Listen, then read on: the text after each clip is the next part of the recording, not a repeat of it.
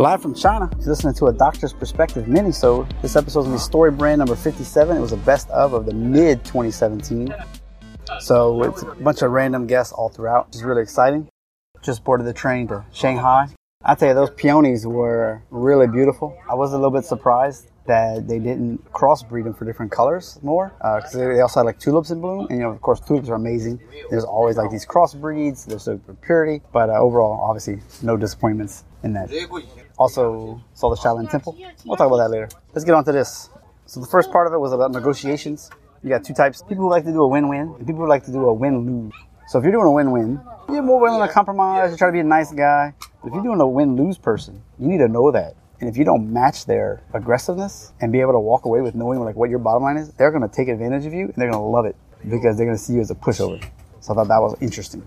Another one was um, basic things in life. You hear a lot with these highly productive, super busy people. If you say yes to a lot of things, that means you have to say no to something later. So some people, they're so busy, their time is so valuable, and they get invited to a lot of things where they start saying yes to an event six months from now, and then they regret it because a month before the that event, they get something that's like way better. Not like, oh, I'm gonna go to Betsy's party. Oh no, Susan's got a party. It's so much better.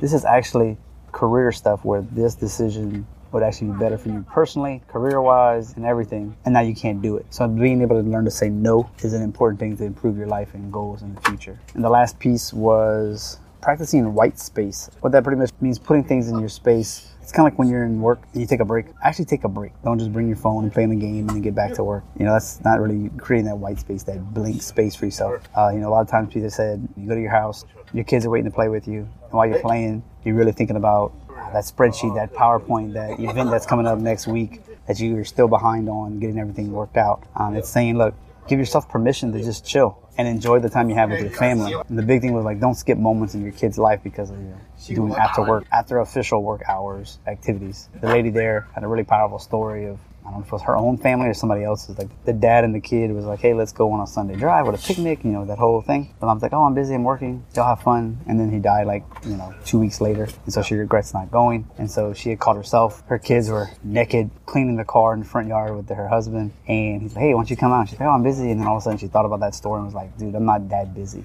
Whatever I'm doing can wait to see these kids." So she couldn't just get out of the house fast enough at that point. Um, just kind of puts things in perspective. And I know it's tough sometimes because we always have something that we want to do. And, and I'm learning that now with having a just a seven month old. I can always do something with the podcast. Uh, definitely could do more trying to get influencers, you know, to promote my books or to promote the podcast. It just takes that takes a lot of time and it's, it's not the easiest thing to do. So I find myself procrastinating doing that sometimes. Or like I, I enjoy digital marketing. And I enjoy uh, graphic design. So I'll spend time doing that. And, you know, I know sometimes that's not the most productive thing yeah, as you can see, I got a new logo.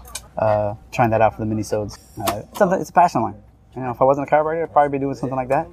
Uh, still got a ways to go to be really good at it. I got to remember white space in my graphics. You know, sometimes I just clutter things up, and then I'm like, ah, drop back to the drawing board or whatnot. So uh, sometimes my wife reminds me, Justin, the web page, tone it down. Too much going on. Oh yeah, thanks, babe. Okay, that's all I got for today. Dr. Justin Trosclair. Leave a review, especially if you like what's going on. Uh, you know, I read a review the other day. I like it's on the main show. Wow, it really gets you pumped up. Like, yes, this is affecting people. This is a good thing I'm doing. Um, and as always, at doctorsperspective.net slash support, you can buy a cup of coffee all the way to uh, hiring monthly memberships where you'll get free books and coaching and all kinds of stuff. So have a good one. You just went hashtag behind the curtain.